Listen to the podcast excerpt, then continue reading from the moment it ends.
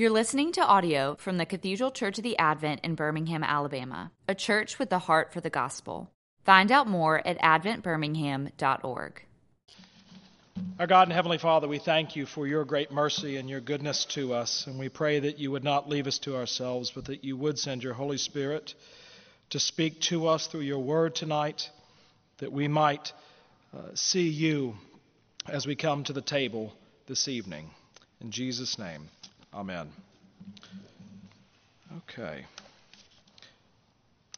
So I only want to preach on one verse this evening, and that even though it's just one verse, it doesn't mean it's going to be a very short sermon, but nonetheless, it's chapter 11, verse 26, which I would draw your attention to when Paul writes, For as often as you eat this bread and drink the cup, you proclaim the Lord's death until he comes. Because in this one verse is really the entire teaching of the passage. Uh, this is the real uh, verse on which the entirety of our passage this evening hinges. And in just this one verse, we hear St. Paul teaching three things of significance regarding the Lord's Supper. The first of these is that the Lord's Supper is intended to be an occasion where Christ is proclaimed as Savior, the one who died our death in order that we might live. This is why he says that when we come and we eat the bread and drink the cup, we proclaim the Lord's death.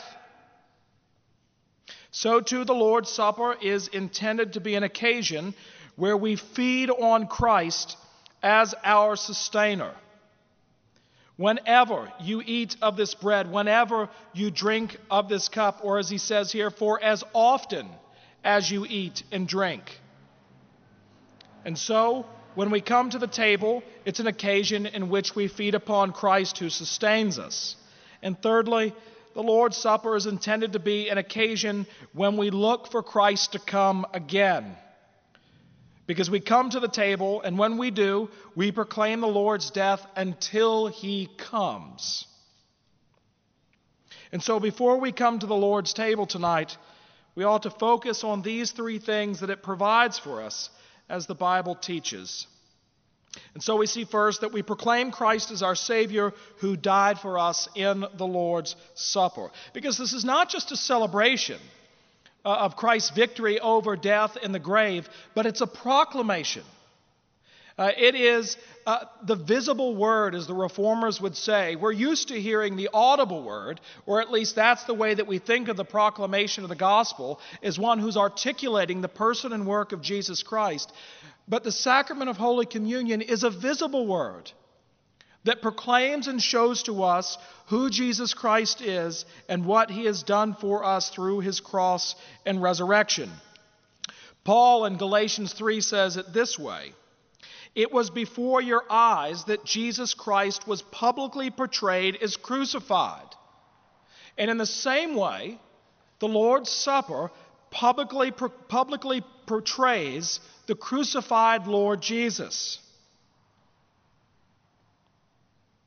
Now, I think it's important to understand what exactly the Lord's Supper is preaching, what it is proclaiming to us. In verse 23 in our passage, Paul writes, For I received from the Lord what I also delivered to you, that the Lord Jesus, on the night he was betrayed, took bread.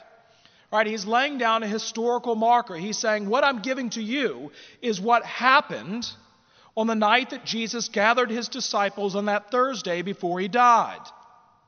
Now, this was more than just any farewell dinner, it was a very specific dinner celebrating a specific occasion. And that occasion is the Passover supper. And this Passover meal that was commanded uh, to Moses and the Israelites while they dwelt in Egypt, you can find this in Exodus 12 and Exodus 13, where God said that the angel of death was going to visit them and that he was going to take the firstborn from every home unless one took a lamb and sprinkled its blood over the doorway. And then the angel of the Lord, when seeing the blood of the lamb, would pass over that household and anyone who was in it would be saved from the angel of death. And at some point in the meal, and we hear this in Exodus 13, the youngest person there, whether it be a little child or in the instance of that Thursday, with Jesus and his disciples, whoever the youngest disciple was, would ask the question, What does all this mean? What is this lamb that we eat? What are these bitter herbs? What is this story that is being told? What does it all mean? And so Jesus, when he takes the bread, though, changes the narrative. He said, This bread is my body, which is for you. And when he takes the cup, he says, This cup is the new covenant in my blood. Do this as often as you drink it in remembrance of me. The significance would not have been lost on the disciples because normally in the Passover meal, looking back to that first Passover meal, what would be there in the middle of the table that they would be eating? The lamb. The lamb that was slain in order to put the blood over the mantle was the very lamb that they would be eating in the Passover meal. But here Jesus says, I am the lamb. I'm the one that you're going to eat. I am the Passover lamb whose blood is the way of salvation. And this is what Paul is saying in verse 26 that when we gather together around the Lord's table, that one of the things that we're doing in proclaiming the Lord's death is we're pointing back to that first Passover meal. And our painting actually catches it rather well. This is a Passover meal, and yet what's in the middle of the table? You have eyes. What is it? It's a loaf of bread. Right? It's a loaf of bread. Jesus is there at the center of the table. He is the Passover lamb.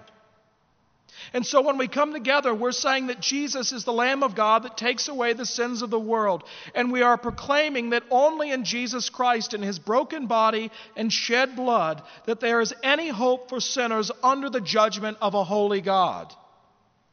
By our coming to the table and breaking the bread together, we are saying, Behold the Lamb of God who takes away the sin of the world. Here at the table, we proclaim Christ as our Savior. We proclaim His death. But we also come to the table in order to feed upon Him as our sustainer. The command that Jesus gives us, that Paul talks about here in verse 26, is that we are to eat and drink. We do not only look upon the bread and wine as a picture to remind us of Christ's death, it is a symbol in which we are to participate. No food benefits you unless you consume it. I mean, if you were to go over to somebody's house and they were to have a table full of food, and they would say, You can look, but you can't touch, would that be enough? Would you leave the house saying, Man, I'm stuffed? No, in fact, you probably would leave more hungry than when you first began.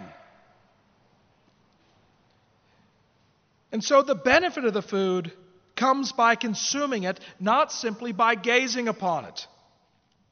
And this is why we say that it is a meal for believers. When we invite people to the table, we say that all believers in the Lord Jesus Christ who have been baptized in the name of the Trinity are warmly invited to receive communion with us. Not simply baptized, but those who are putting their trust and faith in the Lord Jesus Christ. Because by coming forward and eating and drinking, what you are saying is that Christ is the only hope for sinners, and that I have received him into myself that he might save me. That's what's happening when we come forward. And when we come forward, we're not only declaring that we have this communion with God, but with my brothers and sisters in the Lord Jesus Christ. You know, in the Anglican tradition, it's very easy to get wrapped up in the act of receiving communion because it seems like every time we get together, we have communion. And quite frankly, when you have it as often as some people do, we take it for granted. We get used to it. And I wonder how many of us would admit that often we find ourselves coming forward and receiving the bread and the wine without really giving a thought as to what we're doing.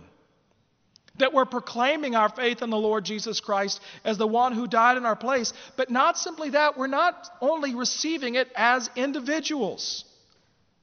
Of course, your relationship with the Lord Jesus Christ is personal. But we don't come forward alone.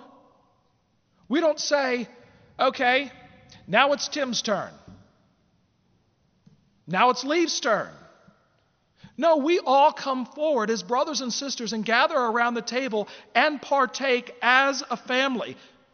And so when we come forward, it's not simply about us and God, it's also about us and the brothers and sisters in the Lord Jesus Christ that we're sitting with. And so that's why the Bible says that if you have a grievance with your brother or sister, go and sort that out before you come to the table, because by coming to the table with that beef still existing, you're actually making a mockery of the table. That's what Paul says is the problem with the Corinthians. That they're come forward in a self interested manner, as if their presence at the Lord's Supper is the only thing that matters, and not actually thinking about those that are coming with them. And so when we come forward proclaiming the Lord Jesus Christ, and looking to Him as our sustainer and coming forward with our brothers and sisters. Tonight, as we come to the close of our service and come to the table, I hope that our souls will rise up and say, Hallelujah, true and living bread. And you can only share in that only if you have shared in Christ, not merely spectated or admired Jesus but have been a partaker of him. Have you received him into your life? Have you opened the gates of your soul and said, Lord Jesus, I hunger and I thirst for you? Have you been reconciled to him so that you might be reconciled to God?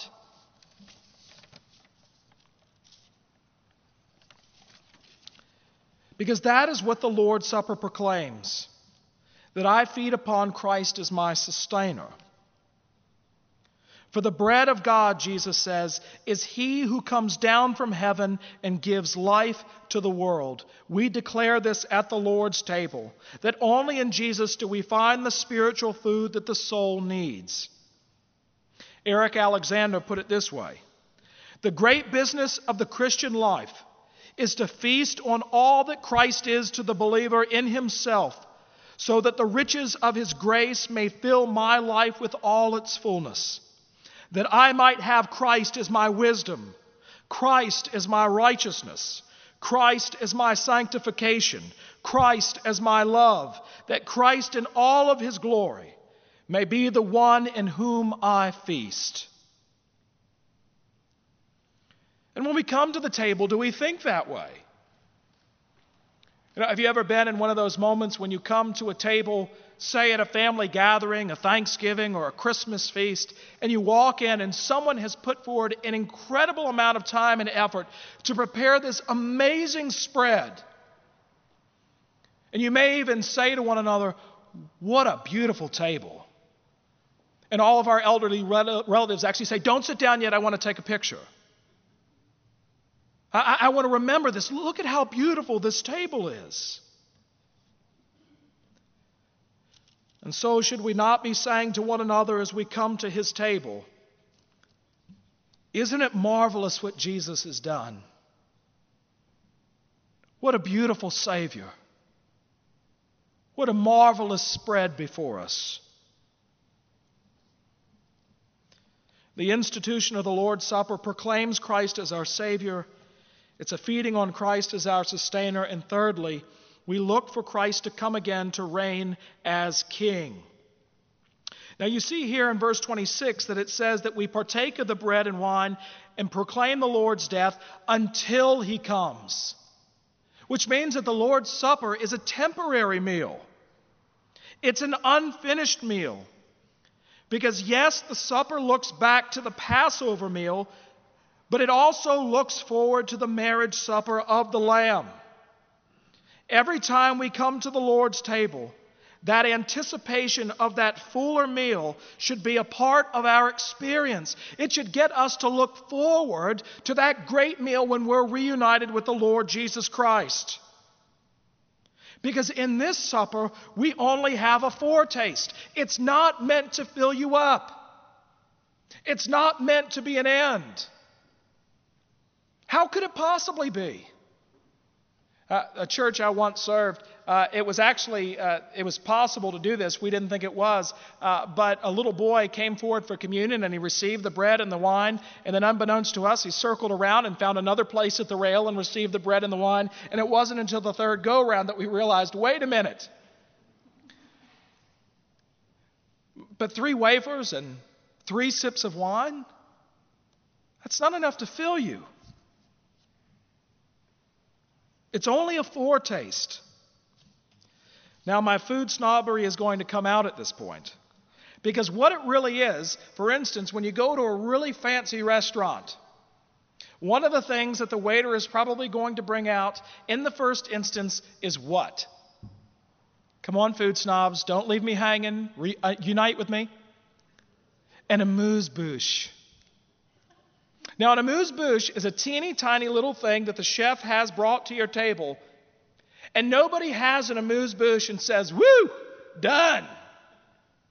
But what it's supposed to do is to whet your appetite so that you look forward to the rest of the meal. It's not meant to be anything except a foretaste. And the Lord's Supper is like that. Our hearts look forward to when Christ will come in glory, when we actually will be seated at the marriage supper of the Lamb. The Lord's Supper ought to give us an appetite for that great supper that is to come. Because here we have a taste of glory, but it won't be fully realized until we behold Him face to face and we feast in the house of Zion. And so, as we come to the table this evening, that we would remember the three things that Paul puts forward here in verse 26.